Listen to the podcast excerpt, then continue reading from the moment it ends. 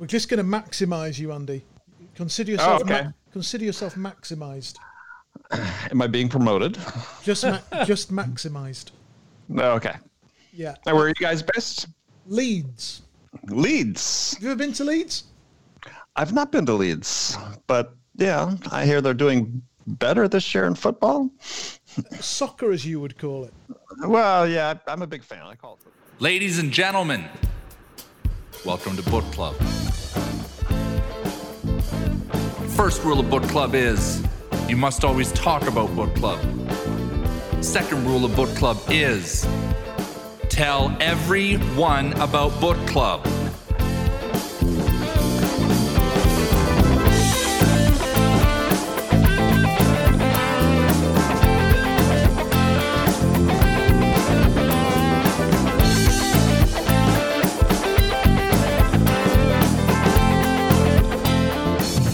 So when did you write Amp Up Your Sales? Oh gosh, 2014, 2015, something like that. And what made you write it? Where did it come from? what made me write it? Other than the need to sell some training and Actually, yeah, it's just uh, I don't know. I, I think somebody asked me a question. Actually, I saw a, a podcast earlier this morning, and uh, sort of same question. It's just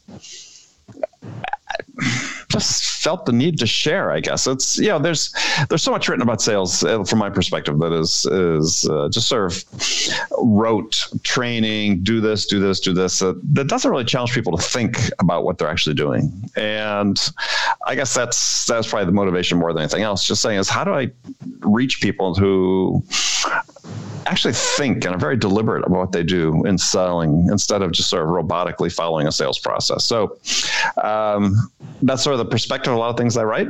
And this was actually sort of culmination of sort of a plan I'd written a lot of uh, blog posts sort of leading up to it and putting together in book form. Do you know, I said to Mike when we were recording Book Club last week, I said, it feels like an amalgamation of a year's worth of blogging.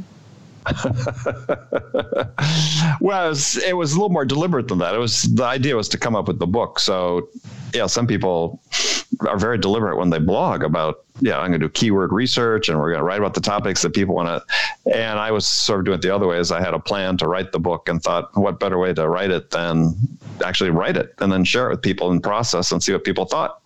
So. Um, it's sort of like harkening back to the old days, like you know Dickens. You know, all of his novels were serialized, right? And he was doing that, and he would modify what he was going based on what he heard. And I was sort of trying to take the same approach. Andy, are you, are you comparing yourself to Charles Dickens, Andy? Are we really going there? just, just from a, just from a, a creative process standpoint. So, Andy, this is Mike. I'm Jonathan. I take it we're already rolling and recording here, Lily. Fantastic. So, we have been reading Amp Up Your Sales. We've read all of it. We've done the show. We recorded all four episodes of it last week. It'll go out in the mm. next four weeks. And today we're going to talk to you about it. Michael and I find the same thing with every author we interview. What's that, Mike? You know, the book always provide the author always provides a lot more context about the book.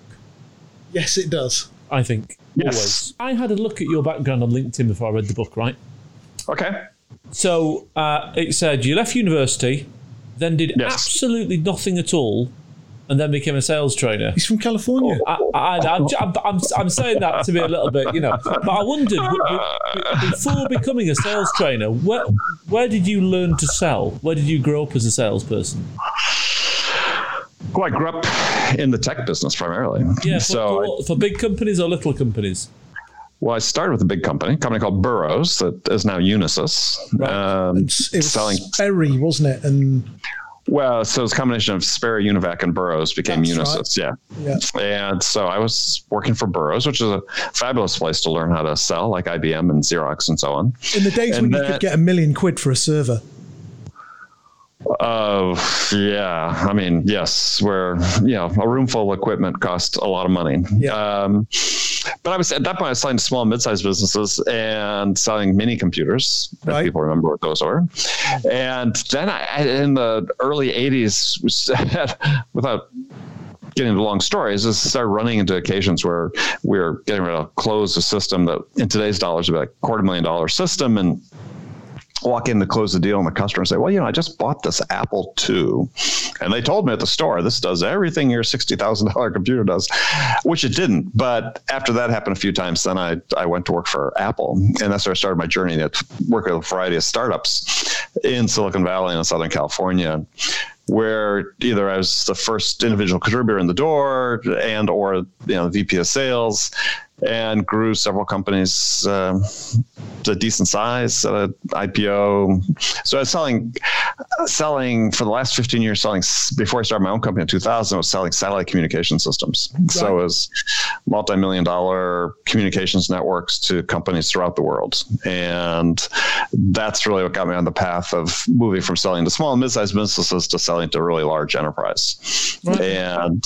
and I started my company in 2000 with the goal of saying, look, one thing things that I'd gotten very adept at is working for no brand name company without a track record selling mission critical uh, networking systems to really large companies, competing against really large companies. And I thought there was really a, a niche there to be able to help small companies learn how to compete in the marketplace against big companies. So I started my company with with that in mind, um, and eventually that led to my first book.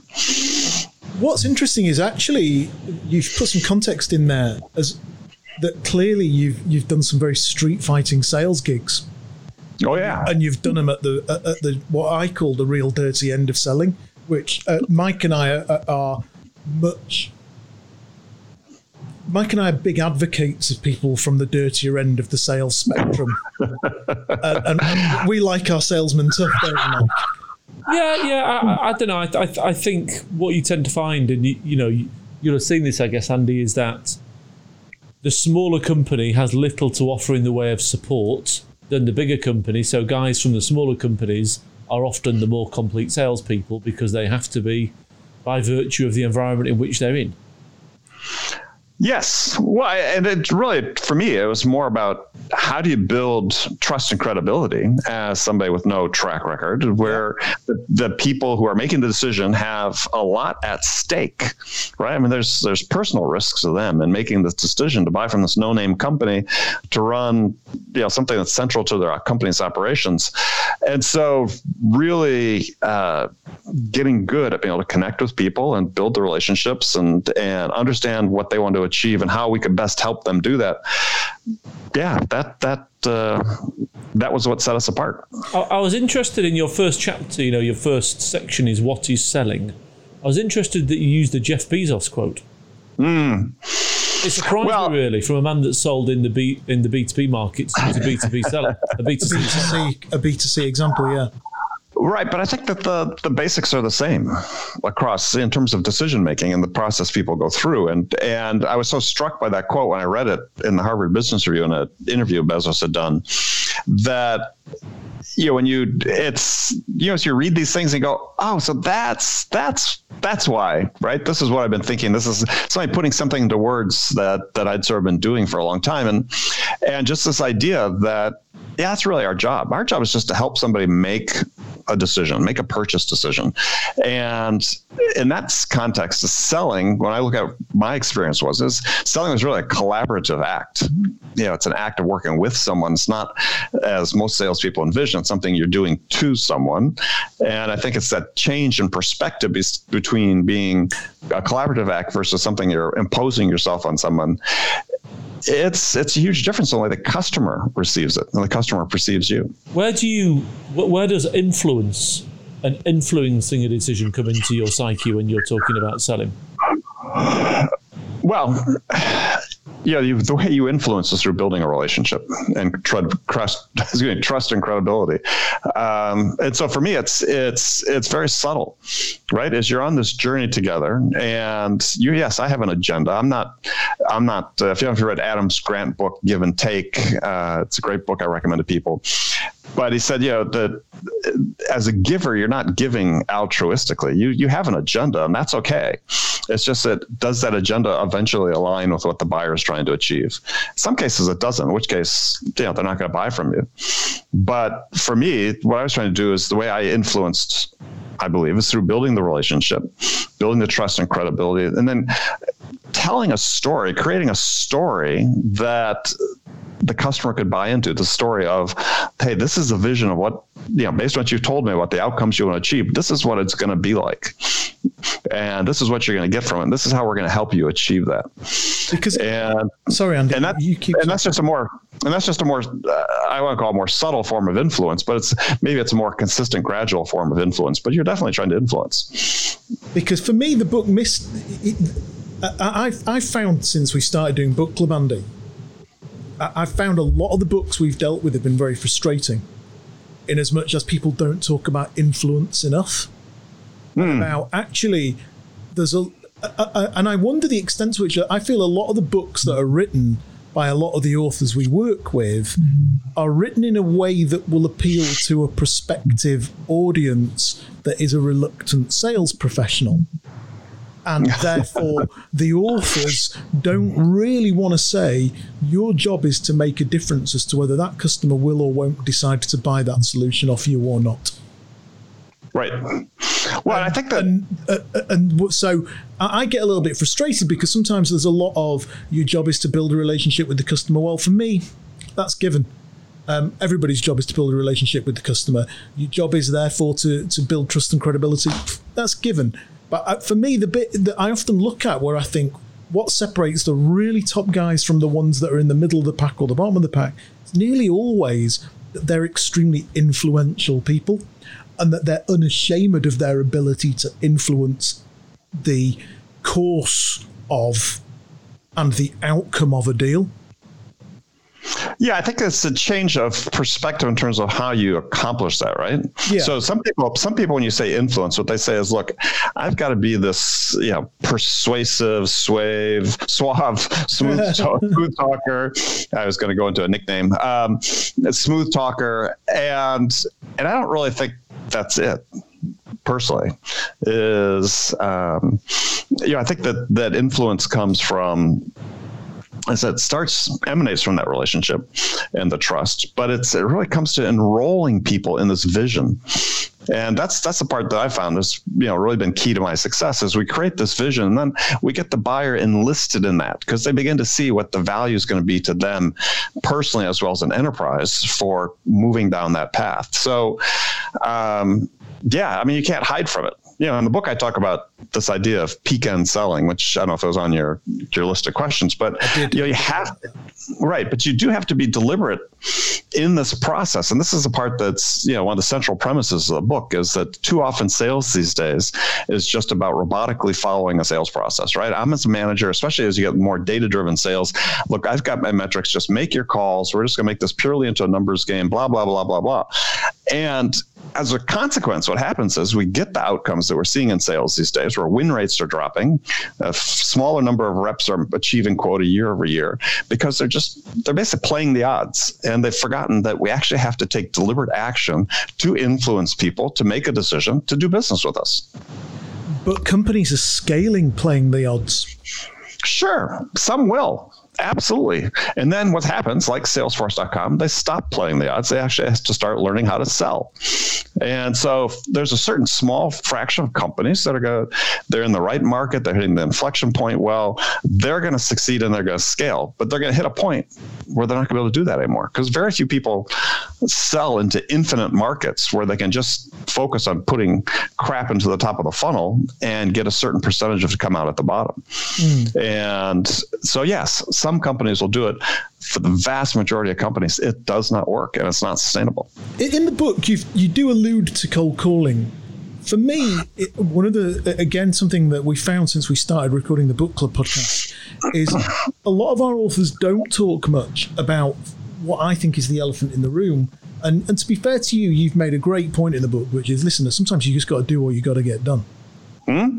Um, and and Mike and I were both very I, appreciative I wrote it here. To we were both about very it. Appreciative of that right because so few people just so "Listen, mate, it's, it, you've got to get it done at some point. You've got to get in front of some customers, and that's it, and all about it."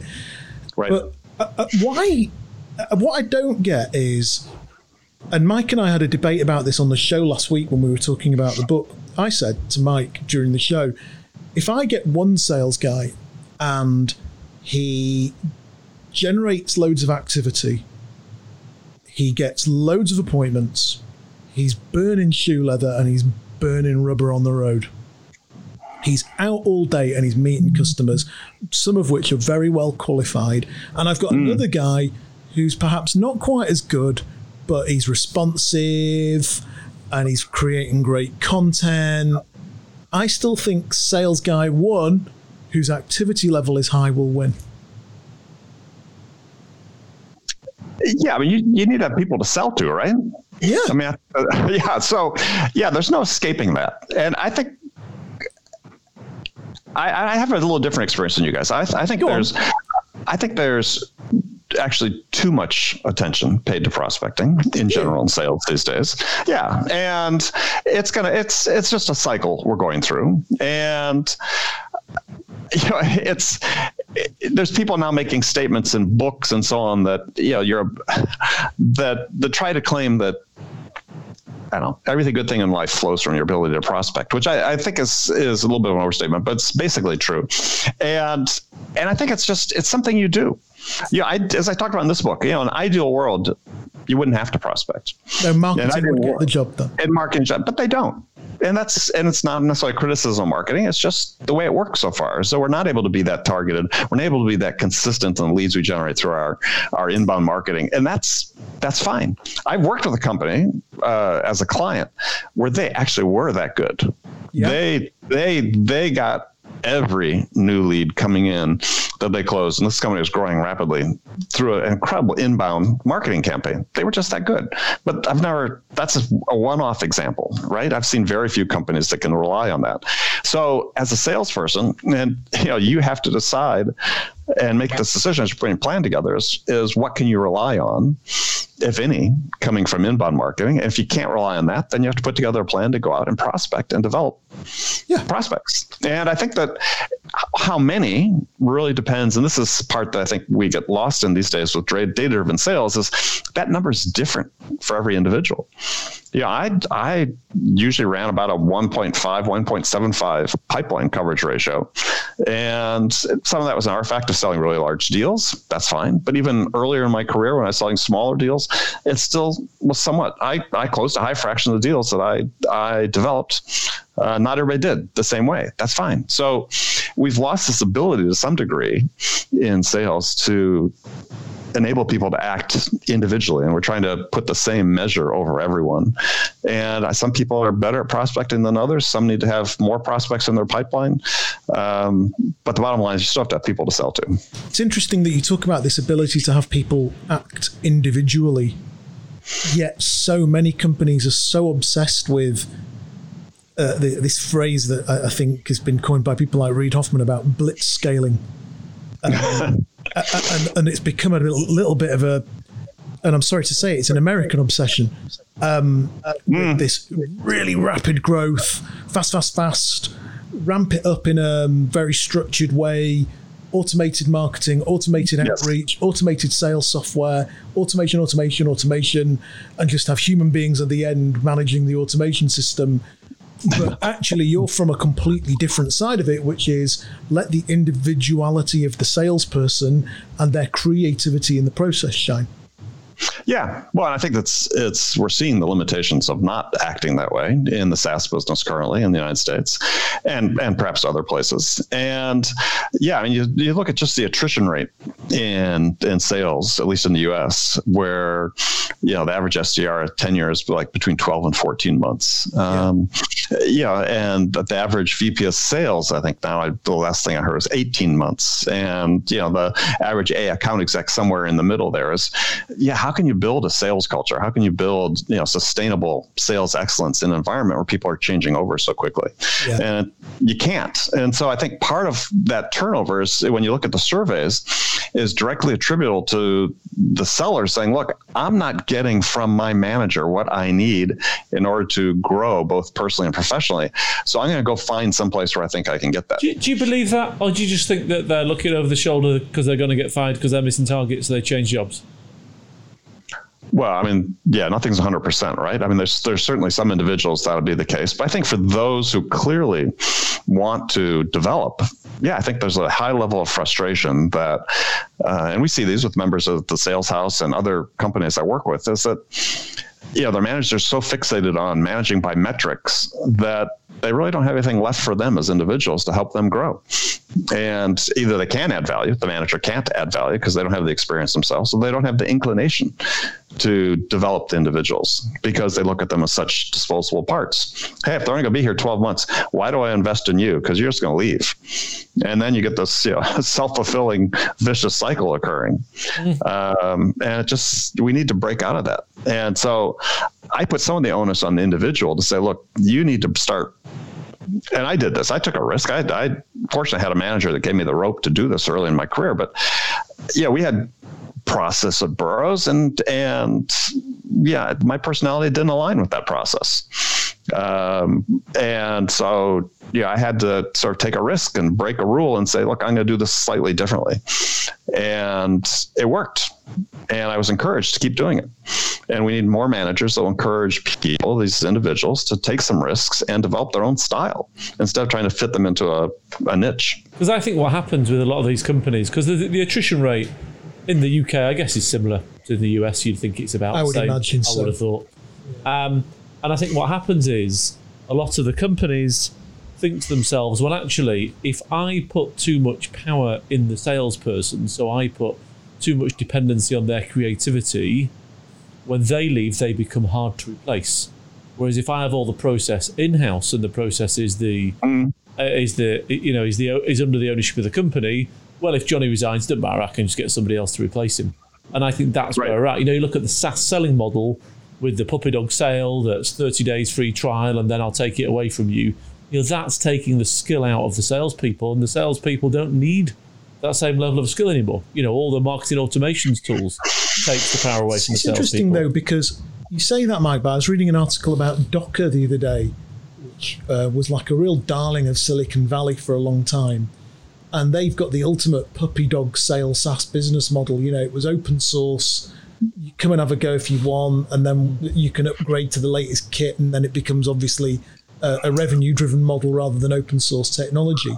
But they're in real trouble because actually, I think their puppy dog sale methodology of here, yeah, download it off the internet and play with it for as long as you want, in the end has caught up with them because there is no Well, there's no skill in the people. there's no skill in the people and there's no salesperson sat there saying, well, actually, before you start downloading the software, are you serious about using it? Well, that's Andy's point. Andy's Yeah. saying put the skill back in the salespeople a little bit and give them Mm. autonomy to be free thinking. and, and, and this obsession about oh well who needs the salesman anyway we can just let the customer download the product and it'll sell itself i think it's actually gone a little bit too far Well, but I, th- I think you see fewer you see fewer companies embracing the freemium model as you're talking about there. Yeah. Um, sort of for the very reason you're talking about, right? Is is very little control over the ultimate outcome, whether someone's going to buy or not. So, yeah, you see the the the process, the standard process, though, is for so many companies is,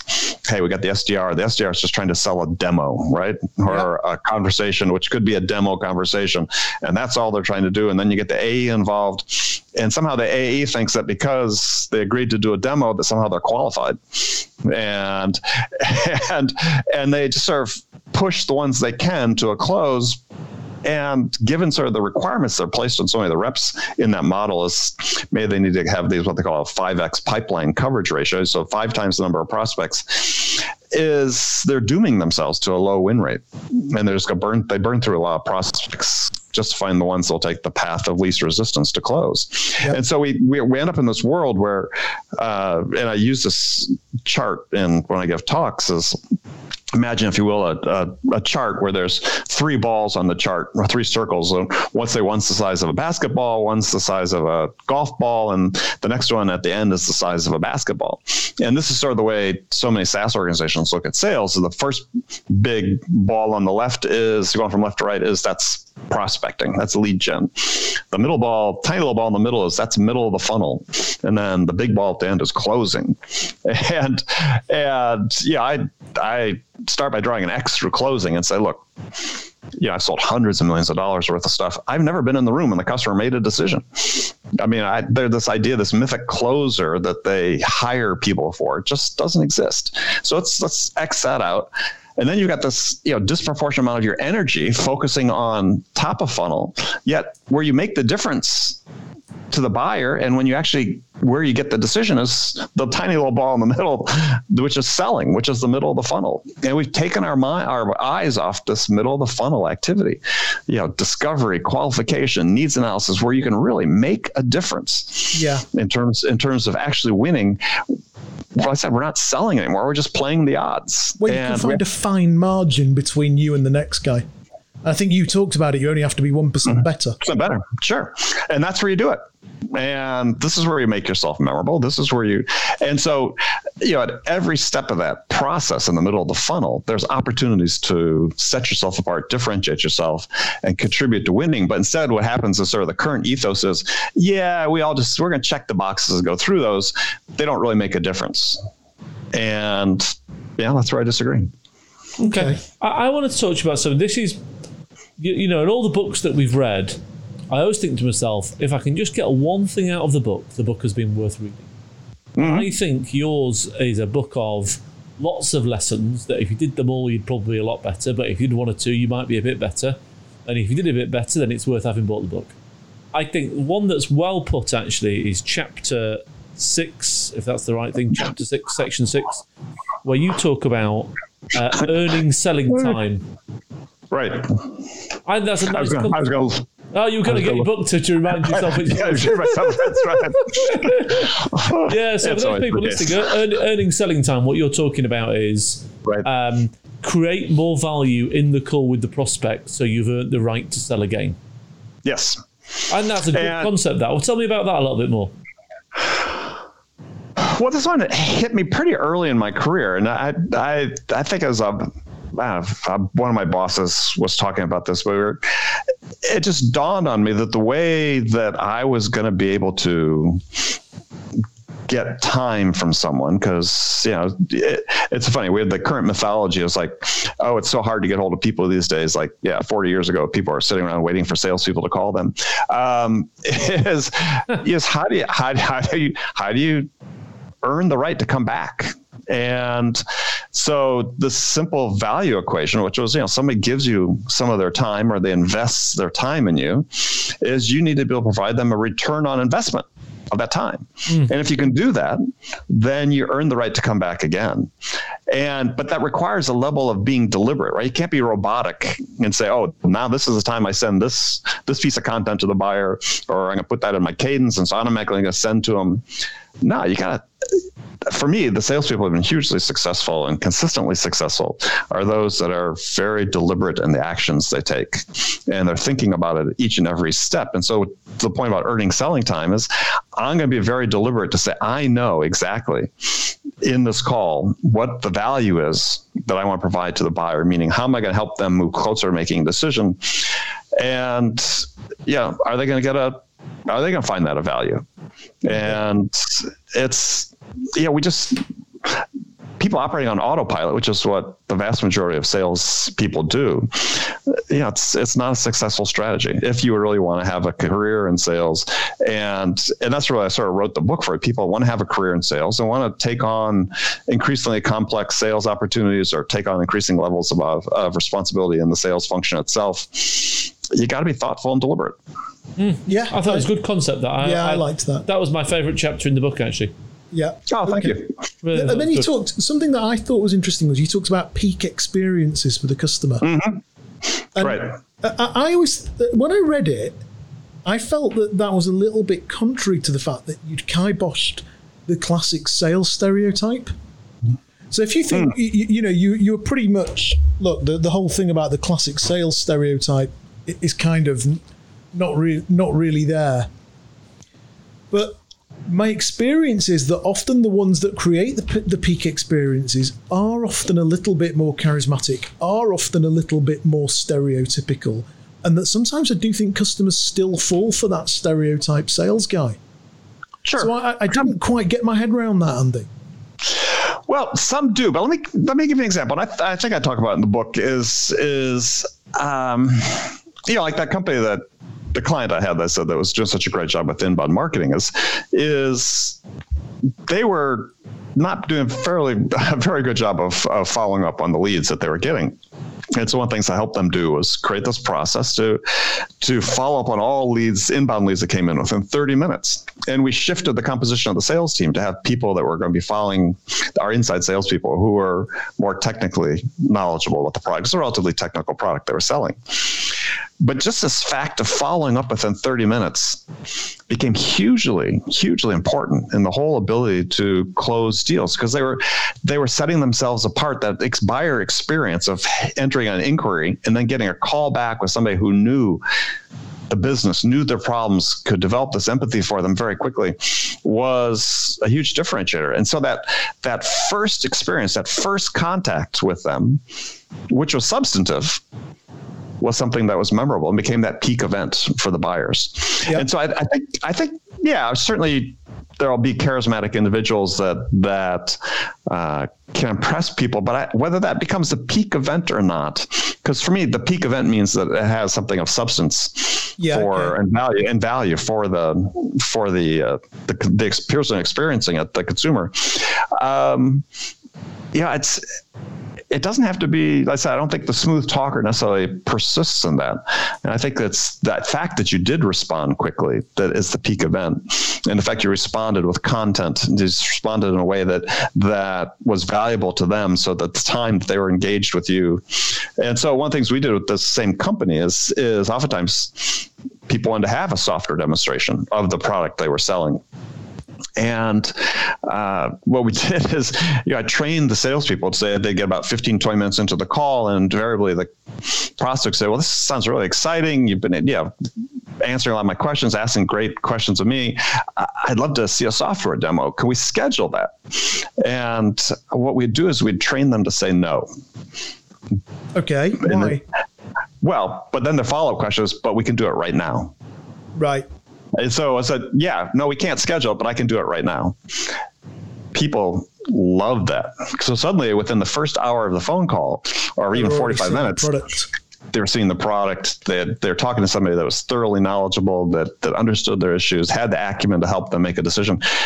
Yeah, the, this company, just by virtue of changing how they follow up leads, really doubled in sales in about two and a half years uh, and had a very successful exit. And it was really their sales process that did it. That was you know focused on responsiveness, helping people make decisions more quickly, and uh, it was very. I said that was memorable. So when we did a survey of this, and uh, we did them every six months, what I was astounded by is that they were getting like a 92% rating from the customer's approval rating on the selling process, the experience of the buyer, the buyer's journey, which for me was was unprecedented. Uh, people, the customers, genuinely enjoyed working with the salespeople. Right, uh, that, you see, that is the sort of context that we don't get when we read the book. Exactly. That really makes the difference. Just on something that. that you're talking about there, it's amazed me. I can't remember what the stat was now, but it amazed me about the lack of follow up for incoming for sales leads. This blew our mind, Andy. I just thought that was yeah. incredible. Because Mike and I are from a world where you would be shot for not responding to a lead quickly uh, or dragged behind a BMW down the M1. So we, we, we don't understand a world where you wouldn't follow a lead quickly. Yeah. Uh, well, I didn't, I didn't either. I mean, I, I, um, you know, once I was selling, I was like, I, why wouldn't you, right? here's here's someone who's raised their hand, and but I think that that um, in the case of this client I talked about, these are actually not just people downloading a white paper. These are people actually writing in saying, you know, on a web form saying, "Hey, I want a salesperson to call me," and so if you get somebody to that level, why wouldn't you follow up, right? What was their so answer I, to that question? Because you must have asked them that. You must, as a, you must be in companies coaching and saying to people, "Why would you not respond to that?" What there is say? no there, there is no good reason for that, and that's the thing is is well. So here's the number one answer you get is, well, marketing leads are crap. Right. And so, you know, okay, but what if they're not? um, so so you're going to take that out, and I would yeah, if I was getting a good lead coming in for marketing, I would I'd follow it up said, but you know, there's this whole ethos that exists, and and among sales thought leaders, quote unquote thought leaders, that say, look, you know, the only good lead is one you develop yourself.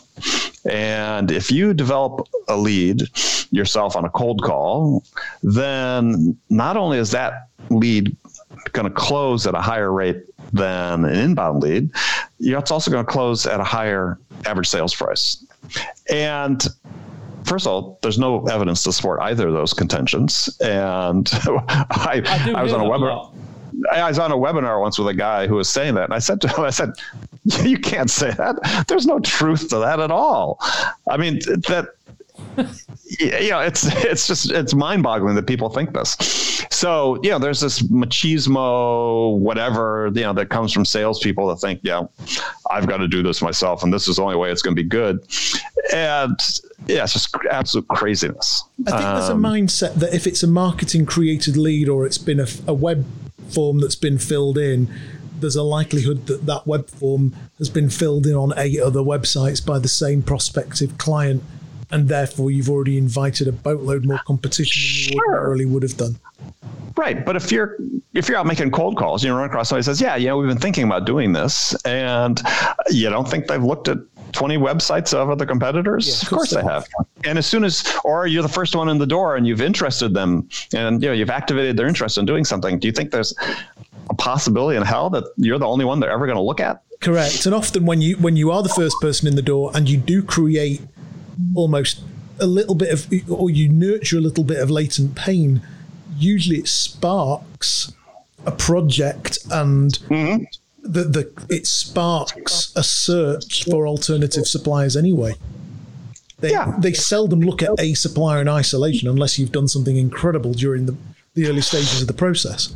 Yeah, I think there's certain certain instances where perhaps you can do what I call taking prospects off the street, right? I mean, we sort of did it with that one client, the one I gave the example before. Is they had such a great experience in the first 45 minutes to an hour that oftentimes we we eliminated their their need, uh, their feeling that they had to go talk to other vendors, and and that but that plays into a sort of a level of decision making, which is uh, people generally make the good enough decision. You know, they're if you follow Herbert Simon's whole thing about maximizer satisfaction satisficers. Yeah, most people fall in this category as satisficers. They'll look for information until they've satisfied their basic requirements, make the good enough decision, move on. Um, so in some cases, yeah, you can first mover advantage exists, but oftentimes you just have to assume they're going to talk to competitors, and that's okay. Yeah, absolutely. Mike, anything else you want to ask? Not really. I mean, we've both written. I can see your page actually. We've there's covered a lot of it, haven't we? There's, there's something that is on my mind with, uh, and we're, we're reviewing a book uh, not the next book, book after Getting Things Done. Mm-hmm. I have always hated that book.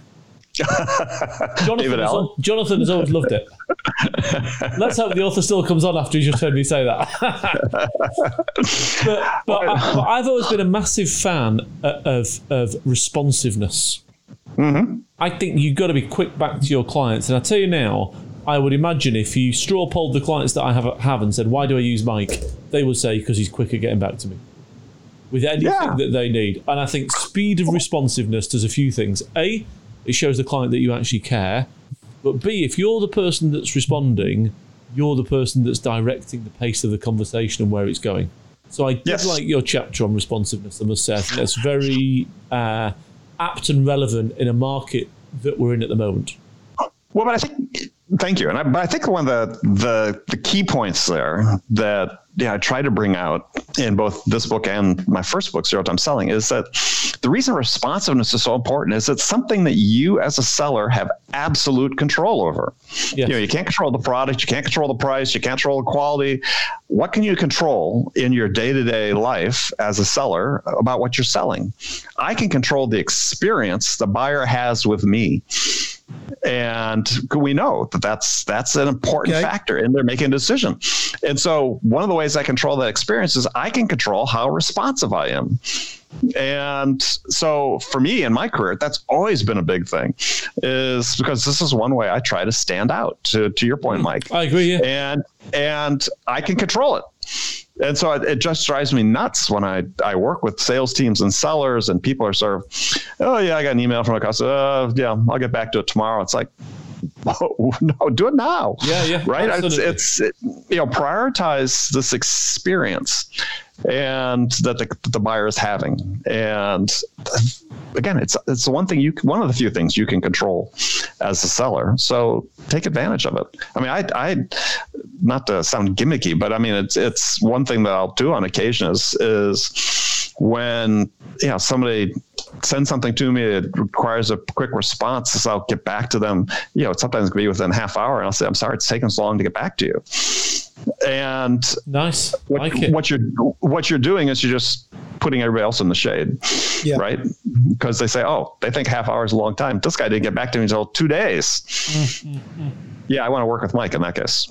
That's a good idea. I'm gonna start doing that actually. Like it yeah i mean uh, what's interesting is the whole responsiveness thing and you talking about where that fits in with a system like gtd where actually theoretically you might only open your email once a day yes well, not theoretically. That's what he advocates. Correct. It's it's a, it, it, it, he does, but there, there's a little bit more flexibility in the system than that. But actually, what so it's difficult because let's say you're only opening your email once a day at 5 p.m. to do a quick sweep of your email, do defer and delegate on those.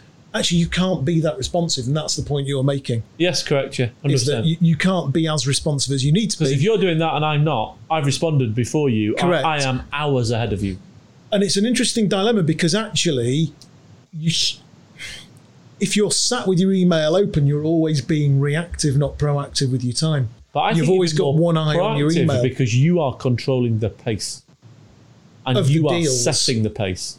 So that responsiveness then creates proactivity. Whereas when you get to it at five o'clock, everybody else has been proactive. You are responding, and you are triage managing a bad situation. Then I think.